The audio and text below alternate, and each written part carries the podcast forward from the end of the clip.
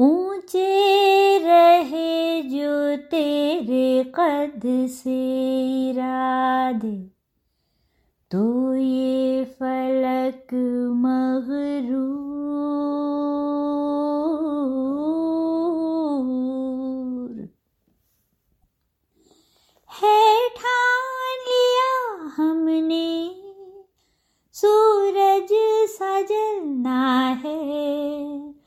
सपनों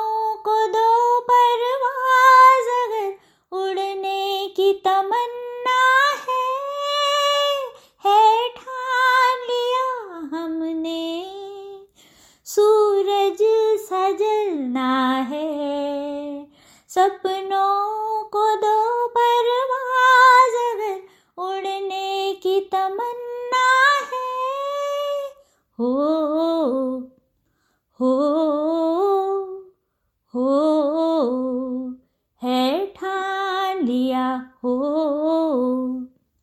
हो है ठान लिया। ऊँचे रहे जो तेरे कद से इरादे तो ये फलक मगरूर। बेबस हो के तेरे आगे दिखेगा मजबूर। हो। हो हो। नमस्कार। हमने एक बात कही कि आज के संस्करण में आप सभी का स्वागत है। आज का संस्करण जब आपके सामने आ रहा है तो अभी हाल ही में हमारा गणतंत्र दिवस बीता है और गणतंत्र दिवस की एक विशेष बात यह थी कि इस बार हमारी सेना की प्रमुख टुकड़ियों में महिलाओं ने नेतृत्व किया। मेरा इरादा कतई ये कहने का नहीं है कि महिलाओं का नेतृत्व करना कोई ऐसी बात थी जिसका ज़िक्र करना चाहिए, मगर हमारे समाज में इसका ज़िक्र करना चाहिए, क्योंकि अभी ज़्यादा दिन नहीं बीते हैं, जबकि महिलाओं का नेतृत्व करना सिर्फ़ एक कल्पना की बात थी। और जब भी हम महिलाओं के शीर्ष पर पहुँचने की बात करते थे तो हम ये कहते थे ब्रेकिंग ए ग्लास बैरियर मतलब वो अपने आप में एक नई बात होती थी। ऐसा नहीं होता कि सभी महिलाएँ शीर्ष पर पहुँच जाएँ, क्योंकि ऐसा भी नहीं होता कि सभी पुरुष शीर्ष पर पहुँच जाएँ। मगर मैं आज आपके सामने एक ऐसे व्यक्तित्व को ला रहा हूँ जिसने आज से, मुझे तो लगता है एक शताब्दी पहले, उस ग्लास बैरियर को न सिर्फ़ तोड़ा। आप सोचेंगे, अरे यार, ऐसा तो ऐसी कहानियाँ तो हैं, सुनी हैं हमने। सुनी होंगी, ज़रूर सुनी होंगी, मगर ऐसी कहानियाँ अपने परिवार में हो, ऐसा कम सुना होगा। तो साहब, आज मैं आपको अपने परिवार की एक वरिष्ठ सदस्य का परिचय देता हूँ, जिनका विवाह हमारे ताऊ जी से, यानी हमारे बाबूजी के साथ वर्ष 1937 में हुआ था।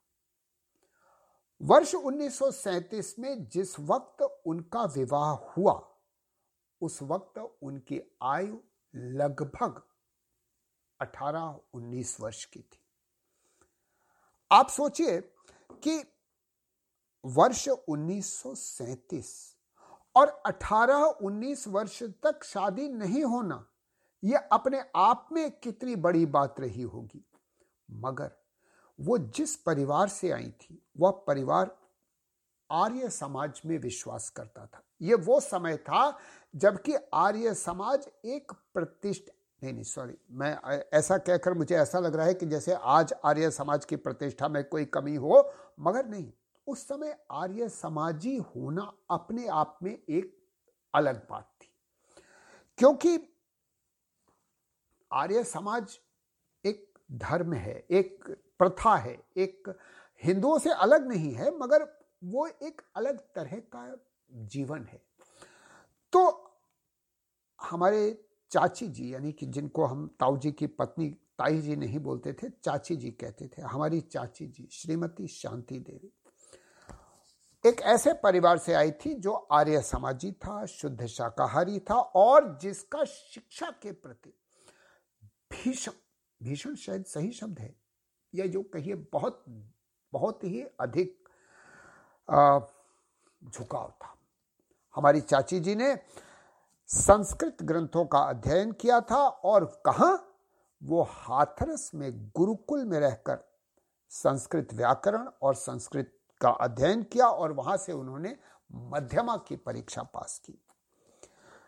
हालत ये कि वे न केवल संस्कृत का ज्ञान रखे थे, बल्कि वे संस्कृत में बातचीत कर सकती थी। और हमारी बड़ी दीदी हमको ये बताती हैं कि उन्हें संस्कृत के अनेक श्लोक कंठस्थ थे। और चार जब जब तक हमारी दीदी चार पाँच वर्ष की थी, उस समय तक वो उनको गोद में बैठाकर गीता के श्लोक याद करवाती थी। शौक इतना पढ़ने का कि उन्होंने शादी के बाद भी पढ़ाई जारी रखी। स्कूल कॉलेज में नहीं, स्वाध्याय से। और स्वाध्याय भी कैसा? कि उन्होंने अंग्रेज़ी में हाई स्कूल किया। अब आप सोचेंगे, अंग्रेज़ी में हाई स्कूल हाँ साहब, उस जमाने में होता था। और वो हाई स्कूल करने के लिए उन्होंने पढ़ाई कैसे की? घर का काम काज करते करते एक, हमारे और अन्य भाई बहनों मतलब हमारे चाचा और बुआ वगैरह के लिए कोई मास्टर साहब आते थे। तो वो मास्टर साहब उन बच्चों को पढ़ाते थे और ये वहीं पास में बैठ कर के अपना घर का काम करती थी। घर का काम तो करना ही था, घर में बड़ी बहू थी तो इसलिए घर का काम करना था।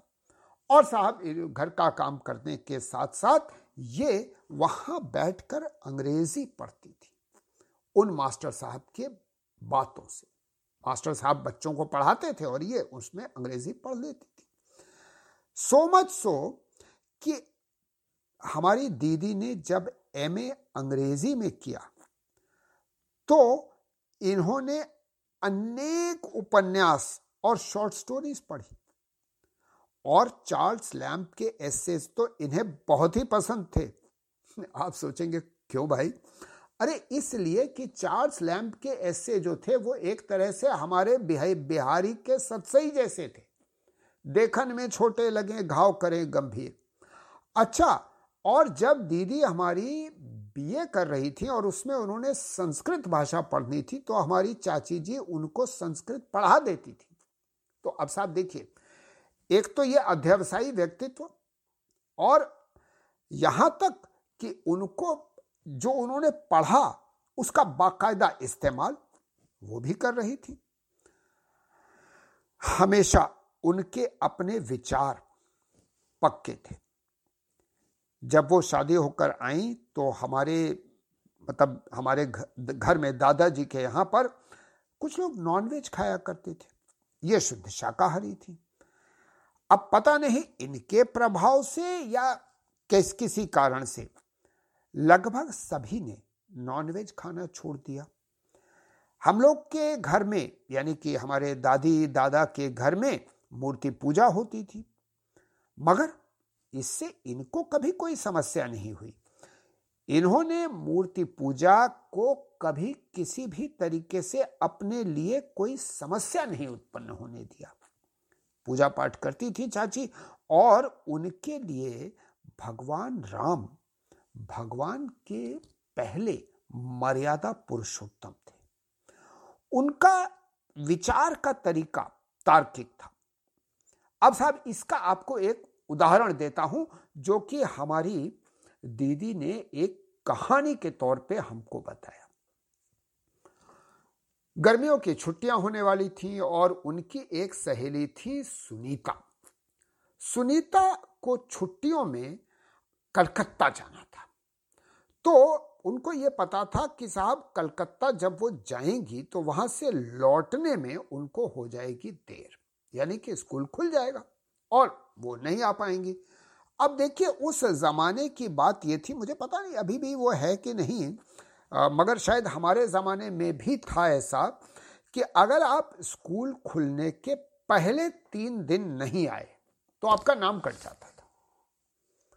अब साहब हुआ यूँ कि जब सुनीता हमारी दीदी को अपनी एप्लीकेशन देकर चली गई दीदी भी बच्ची थी, छुट्टियों का ज़माना था, छुट्टियाँ ख़त्म हुई, ये अपने स्कूल चली गई और शुरू हो गया स्कूल। अब सुनीता तो आई नहीं। अब साहब जब सुनीता आई तो उनसे कहा गया, आपका तो नाम कट गया। उन्होंने कहा, साहब कैसे? मैं तो अपनी एप्लीकेशन दे के गई थी।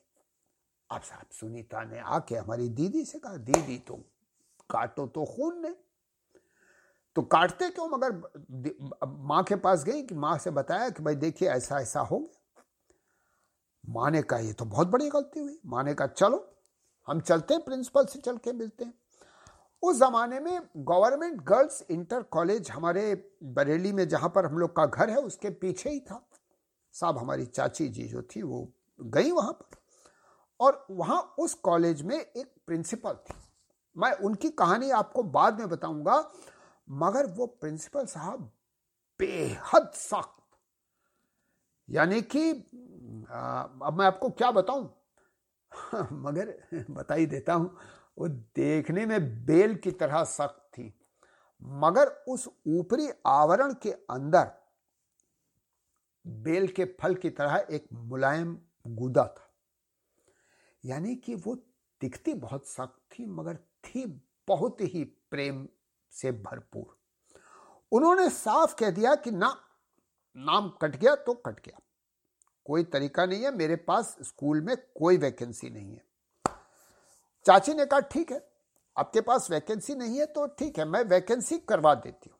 उन्होंने कहा, आप ऐसा करिए कि आप मेरी लड़की का नाम काट दीजिए और उसकी जगह पर उसका नाम रख दीजिए। प्रिंसिपल सुषमा मांगलिक जी ने कहा ऐसा कैसे संभव है? उन्होंने कहा, साहब, ऐसा ऐसे संभव है कि गलती मेरी लड़की ने की है। तो इसकी सजा सुनीता को कैसे मिल सकती है? और साहब, उन्होंने कहा, मैं बिल्कुल तैयार हूँ, मेरी लड़की घर पे पढ़ेगी, प्राइवेट एग्ज़ाम देगी और सुनीता कॉलेज में पढ़ेगी। प्रिंसिपल साहब, जैसा कि मैंने आपसे कहा, बेल के फल के अंदर वाला गूदा बाहर निकल आया और साहब, उन्होंने एक वैकेंसी बढ़ाकर उसका नाम भी लिखवा दिया। ऐसी स्पष्टवादिता, ऐसी कर्तव्य निष्ठा आज की तारीख में मुझे नहीं लगता है कि शायद मैं ऐसा कर पाता, मगर खैर। चाची जी व्रत उपवास में ज़्यादा भरोसा नहीं करती थी, मगर उनको काम करना बेहद पसंद और काम कैसा? अब देखिए, ये वो जमाना था जबकि बाहर जाकर काम करना तो शायद कुछ था नहीं। मगर मैं आपको ये बताऊँ कि मैंने जब अपनी दीदी से पूछा कि ये बताइए कि वो क्या करना पसंद करती थी तो साहब उन्होंने बताया कि उनको मिठाई बनाना, खाना बनाना बेहद पसंद था। मिठाई जैसे गुजिया। अब देखिए, ये मैं दीदी के शब्द आपको बता रहा हूँ, और अगर आपके मुँह में पानी आने लगे तो भाई साहब, मुझसे इसमें शिकायत मत करिएगा। तो मैं मिठाइयों के नाम आपको बता रहा हूँ, गुजिया। अब गुजिया के अंदर खोया। अब आपको ये बताएँ कि वो ये इंतज़ार नहीं करती थी कि होली आवे तब गुजिया बने। यानी उनके पास थोड़ा दूध बच गया अगर जो दो तीन चार दिन का तो वो दो तीन चार दिन के दूध का पहले तो तुरंत खोया बनाती थी। और चूँकि जब खोया तैयार हो गया तो फ़ौरन पाँच दस गुजिया जितनी भी बन जाती थी, वो बन जाती थी। साहब वो गुजिया बनाती थी। पेठा, अब साहब बरेली में हमारे यहाँ पेठा बहुत मिलता है। पेठा मतलब जो कोहड़ा होता है ना उसका, अब आपको पता नहीं कितने लोग समझ पाएँगे, मैं नहीं जानता। मगर खैर, हमारे बरेली के आसपास के अलीगढ़, आगरा के जो लोग होंगे, वो तो समझ ही जाएँगे। रकसवा कोहड़ा साहब बड़ा मिलता था। भैया, रकसवा कोहड़ा का पेठा पेठा बनाना चाची। उसके बाद गाजर का हलवा, यानी लाल गाजर का हलवा भी और काली गाजर का हलवा भी। बालूशाही गुलाब जामुन, चिरौंजी की कतली, गोंद और सोंठ के लड्डू, हरीरा। हरीरा आप समझ रहे हैं ना? हरीरा, यूँ तो प्रसव के बाद महिलाएँ खाती हैं, मगर हरीरा बन जाए तो फिर कोई भी खा सकता है। यार, खाने में क्या है? उसके बाद मुरब्बा, सेब का, आंवले का तरह तरह के मुरब्बे और तरह तरह की नमकीन। अब साहब, मैं तो यही कह सकता हूँ कि मैं चाची की बनाई मूंग की दाल का मुरीद हूँ और आज इस खतरे को उठाते हुए भी कि पत्नी मुझे डपटेगी जब इसको सुनेगी तो। मैं ये बता सकता हूँ कि चाची की बनाई मूंग की दाल की बराबरी आज तक किसी ने भी नहीं की है। बहुत लोगों ने कोशिशें की। अब साहब क्या बताएँ? दही बड़े। आह। अब खोया मतलब मैं आपको यह बता रहा हूँ कि जब गुजिया बनाती थी ना तो बस खोया बनाया, हल्का गीला खोया, गुजिया में भर दिया।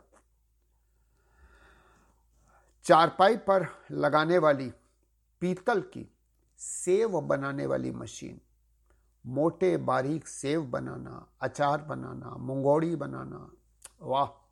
तो साहब ये सब चाची के गुण हैं, जो कि मैंने भी देखे हैं, मगर मैंने सुने ज़्यादा हैं, उसके बारे में कहानियाँ बहुत सुनी हैं। कहा यह जाता है कि चाची किसी को भी काम करने से रोकती नहीं थी, मगर उनकी जो तेज़ी थी काम करने की, उसके बाद शायद ही किसी आदमी के पास कुछ करने के लिए, आदमी मतलब जो महिला के पास करने के लिए कुछ बच जाता होगा।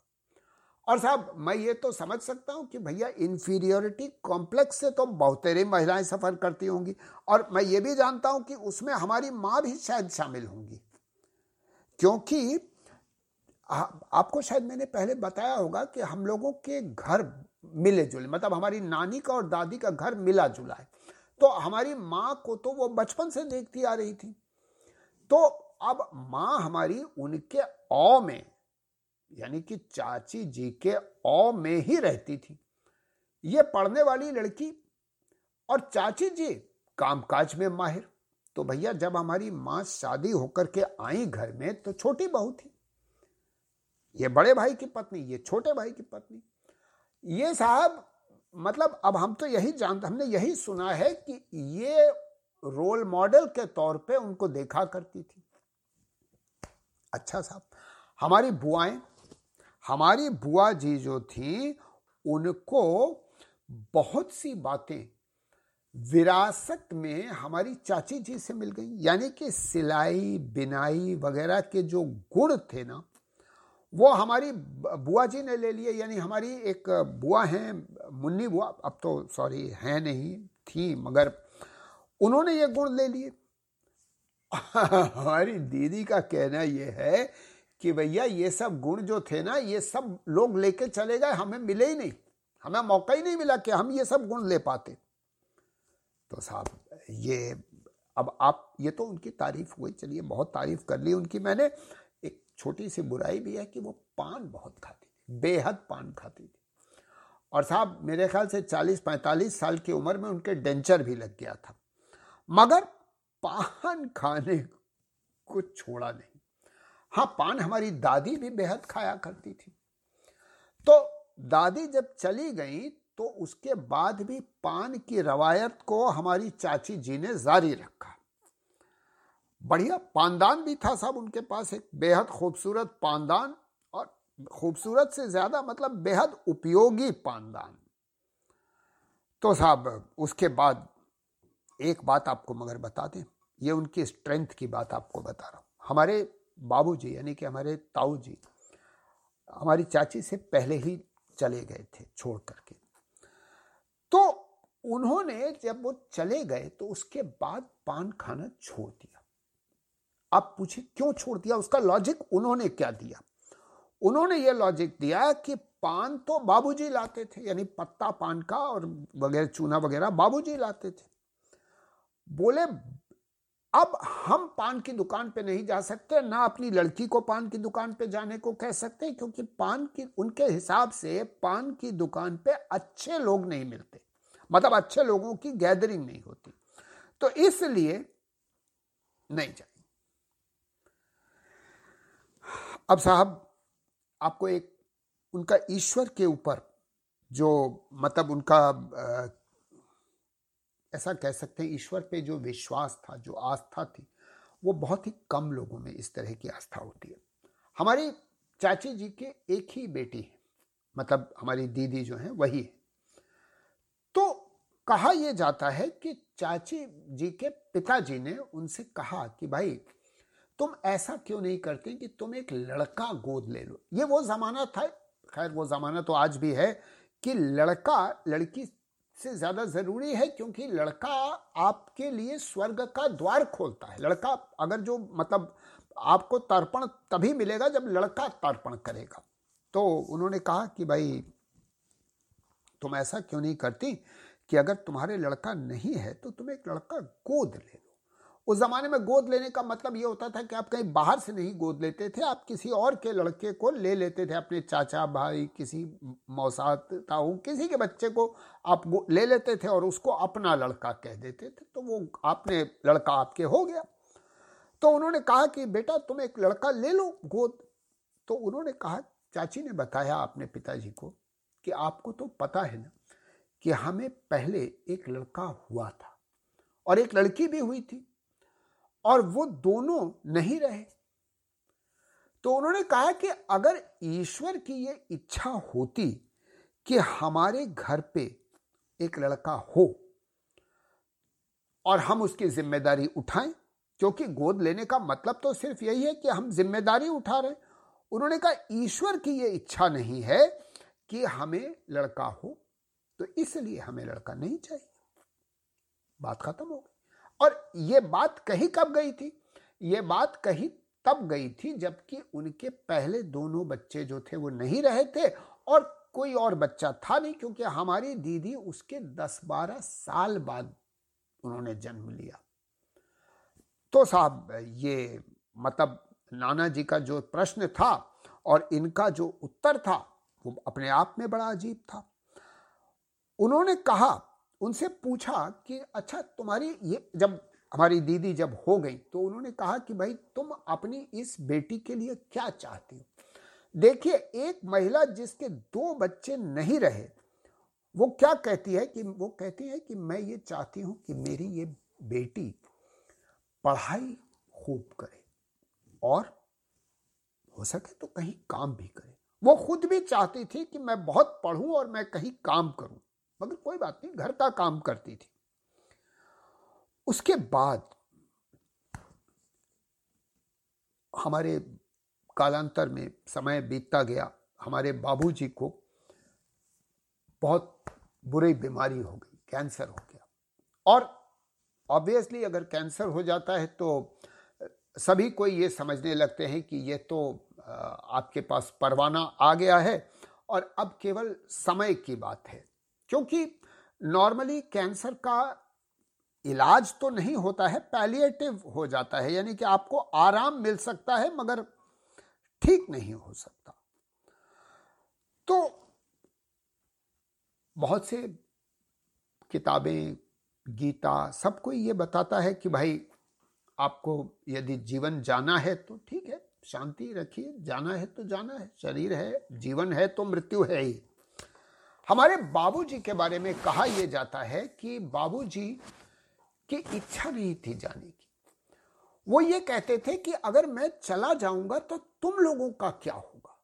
उनको उनको अमर होने की इच्छा नहीं थी, परंतु उनको ये समझ नहीं आता था कि यदि वो चले जाएँगे तो तुम्हारा क्या होगा? मेरी बेटी का क्या होगा? अब साहब हमारी चाची जी का रोल ये था कि चाची जी उनसे कहती थी कि तुम क्यों परेशान होते हो? आखिरकार तुम्हें तो आराम मिलेगा ना? तुम्हारा ये जीर्ण शरीर तो कपड़े जैसा है, वस्त्र बदल लेंगे, तुमको नया जीवन मिल जाएगा। और जहाँ तक बात रही हम लोगों की, हमारा तो कौन सा ऐसा व्यक्ति है जिस, जो कि चला गया और उसके बाद काम नहीं चला। तो वो यही कहती थी कि ये नहीं, ये उचित नहीं है। तुम अपने दर्द झेल रहे हो और तुम कह रहे हो कि मुझे जाना नहीं है। तुम क्यों ऐसा करते हो? बाबूजी जब चले गए और लोग मिलने आते थे तो कभी ज़िक्र होता था कि कैसे बाबूजी को तकलीफ़ होती थी, कैसे उनका कष्ट था, उनको सिलेंडर लगाना पड़ता था, वगैरह वगैरह। तो चाची ने मना किया कि ना, ये बातें मत करो। उन्होंने कहा, बीमारी के बजाय कुछ पॉजिटिव बात करो। कुछ ऐसी बात करो जो उनकी अच्छाई के बारे में हो। कुछ ऐसी बात करो कि ये जो मिलने आया है, ये यहाँ से दुख और पीड़ा लेकर ना जाए। और ये यहाँ से जब जाए तो कुछ अच्छा ही लेकर जाए, कुछ थोड़ी खुशी लेकर जाए। वो तो हमें सांत्वना देने आया है। साहब, मैं यही कह सकता हूँ, चाची तो चली गई। और ये सच है कि दुनिया में कोई भी अमर नहीं है, परंतु उनका जीवन एक ऐसा जीवन था जिसको पाने की शायद हम सभी लोग आकांक्षा कर सकते हैं। हम सोच सकते हैं कि हम उस बेंचमार्क तक पहुँच जाएँ। इतने स्पष्ट विचार, इतने परिश्रमी व्यवहार। और मैं आपको यह बता सकता हूँ, मैंने कई बार अपने पुराने एपिसोड्स में आप सुनेंगे तो मैंने ज़िक्र किया है खाने पीने का। मैं आपको यह बता सकता हूँ कि चाची के पास आने पर आपको कभी भी ऐसा नहीं लगता था कि आपको उनसे कुछ कहना पड़ेगा कि मुझे आज ये चाहिए। उनको पता नहीं कैसे मालूम होता था। इतना परसेप्टिव पर्सन यानी इतना परसेप्टिव व्यक्तित्व बहुत ही कम देखने को आता है। मैं उनको शत शत प्रणाम कर रहा हूँ। और आज इत्तेफाक की बात यह है कि आज जब मैं ये रिकॉर्ड कर रहा हूँ तो आज 27 जनवरी है और 27 जनवरी चाची की पुण्यतिथि है। आपके पास तो ये बाद में पहुंचेगा परंतु मैं आज उनको नमन करते हुए आ, अपनी बात समाप्त करता हूँ और मैं आशा करता हूँ कि आप भी यदि आपके जीवन में ऐसा कोई व्यक्तित्व हो तो उसकी चर्चा मुझसे अवश्य करिए। मैं उस व्यक्तित्व को भी सबके सामने लाने का प्रयास करूँगा। तो इसके साथ ही आपसे आज्ञा लेता हूँ। आपने अपना समय दिया मेरी बात को सुनने के लिए। उसके लिए बहुत बहुत धन्यवाद। तो फिर मिलेंगे अगले हफ़्ते। नमस्कार। अभी अपनी बात समाप्त करने के साथ ही मुझे एक संदेश मिला जो कि हमारे एक भाई साहब ने दिया है। और मैं मुझे लगा कि बात समाप्त नहीं हो सकती जब तक कि मैं उस संदेश को भी आपके सामने न ला दूँ। क्योंकि ऐसा लेखन विचारों की ऐसी आ, ऐसी श्रृंखला तैयार करना बहुत आ, मुश्किल बहुत ही कम लोगों का बस में होता है तो ये मैं आपके साथ शेयर कर रहा हूँ। ये भाई साहब जो हैं जैसे वो हमारी चाची थी तो उनके लिए ये मामी थी, बड़ी मामी। शुरू करता हूँ उनकी बात उन्हीं के शब्दों में। अपनी याद में सबसे कम समय जिनके साथ गुजारा वो थी बड़ी मामी। एक से एक पुरानी बातों का पिटारा। आज सोचता हूँ तो लगता है कि ऐसा क्यों नहीं हुआ कि मैं उनके साथ कुछ और समय व्यतीत कर पाता, पर युवावस्था के इंद्रधनुष में आज तक कौन सफ़ेद, काले और सिलेटी रंग को पकड़ पाया है? मन, उनके हाथ की बनी जलेबियों और तरह तरह के सुस्वादु पकवानों से ही पल भर में तृप्त हो जाता था। स्वाद से याद आया कि मुझे मामी ने ही बताया था कि अधपकी सब्जियों के प्रति मेरी रुचि मुझे नाना जी से ही मिली थी। मामी सदैव उनके लिए कम गली सब्ज़ियाँ ही बनाती थी।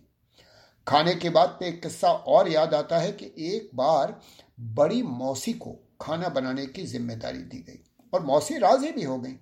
पर जरा जरा सी बात पर बड़ी मामी को बार बार बुलाकर मसालों का अनुपात पूछना मामी को झुंझला रहा था। आखिरकार उन्हें कहना ही पड़ा, बस तुम रहने दो, हम खुद ही कर लेंगे। मामी को प्रथम दर्शन में बड़ी मौसी समझकर, मौसा जी का विवाह के लिए नाना जी को तुरंत सहमति दे देना और हल्की सी मुस्कुराहट के साथ नाना जी का जवाब कि आपने जरा देर कर दी, ये तो हमारी बहू है। ये स्मृति कथा का एक सूखा फूल बनकर पिटारे को आज भी सुरभित कर रहा है। छोटी बहन मुन्नी के लिए, बड़े मामा का हट कि मुन्नी चुन्नी को सिर पे रखेगी। और लाला, यानी कि छोटे भाई का हट, कि नहीं, चुन्नी गले में रहेगी। मुन्नी मौसी की इस ओहा पोह को ये कहते हुए कि तुम दोनों लड़की को पगला दोगे। बड़ी मामी ने जोरदार डपट कर पल भर में धो पूछ कर बहा दिया। एक बार पूछा कि बुआ लोगों को रानी कहना आपको किसने सिखलाया? यह बात मैंने अपनी मम्मी से पूछी। तो जिस आदर और सम्मान के साथ मम्मी ने प्रत्युत्तर में बड़ी मामी का नाम लिया, क्योंकि वो उनकी ननद थी, उसे मैं आज भी नहीं भूला। आज भी यही बड़ी मामी का, छोटी बेटी के प्रति अनन्य प्रेम का परिचायक है। जैसे वो अपने मायके से बाँध कर लाई थी। मगर कुछ स्मृतियाँ फांस की तरह फंसी रह जाती हैं। मामी का यह कहना कि सारे परिवार का ध्यान रखने के बाद भी जब वे खुद कभी बीमार पड़ती थी तो उन्हें मायके रवाना कर दिया जाता था। मन को कहीं गहरे साल भी जाता है। पर फिर भी उनकी इस बात को याद करके एक सुखद संतोष से मन भर जाता है, जो उन्होंने बड़े मामा के वक्तव्य के रूप में, उनके निधन पे एकत्रित उनके शोक संतप्त परिवार को बताया था। कहा था, देखो, यही मेरे भाई बहन मेरे बाद तुम्हारा ध्यान रखेंगे। और जिन्हें स्वयं श्री राम ये हमारे ताऊ जी का नाम है श्री राम जिन्हें स्वयं श्री राम हमें सौंप गए हों उनकी पावन वात्सल्य स्मृतियों को हम भला कैसे भुला सकते हैं? अब साहब, यहाँ पर मैं वापस आ रहा हूँ अपने शब्दों पर और मैं अपने भाई साहब के शब्दों को केवल यहाँ पर इसलिए बताना चाहता हूँ, उन पर आपका ध्यान देना चाहता हूँ कि मैं जिन बातों को स्पष्ट तरीके से नहीं कह सका, उसको इन्होंने कितने बढ़िया तरीके से कह दिया है। त्याग, तपस्या, कर्मठता, ज्ञान एवं निपुणता का दीप संजोए रखने वाली कुनबे की सबसे पहली वधु की शाश्वत स्मृतियों को कुनबे का सादर नमन। तो साहब, मैं ये सादर नमन उनको करते हुए एक बार फिर आपको धन्यवाद दे रहा हूँ कि आपने मेरी बात सुनने के लिए अभी आप रुके रहे। तो चलिए फिर मिलते हैं अगले हफ़्ते। तब तक के लिए नमस्कार। हो भले, कोहरा घना मगर गम न मनाओ, जरा कदम बढ़ाओगे, छट जाएगा। हो भले कोहरा घना तुम मगर गम न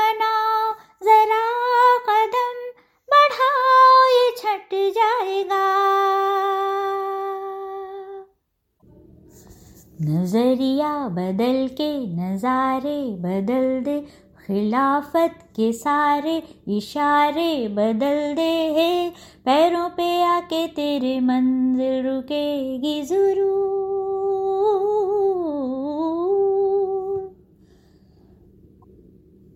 हो हो हो, है ठान लिया, हो